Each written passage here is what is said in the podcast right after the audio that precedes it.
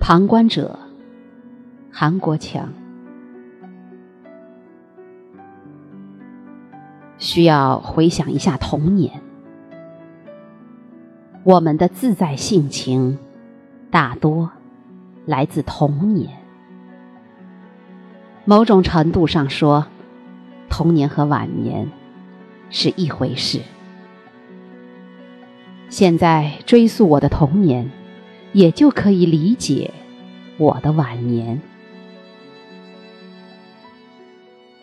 我有着低沉的童年，像门后的刀，光芒越响越暗淡，所以我的晚年必是暗淡的。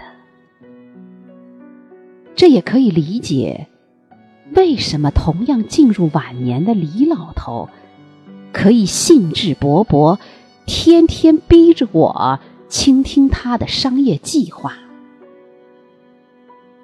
如果我理解的不错，他应该拥有一个兴致勃勃的童年。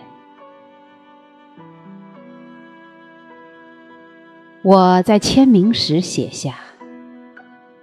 对不起，请继续。有人问，请什么继续？我一时竟不知如何回答。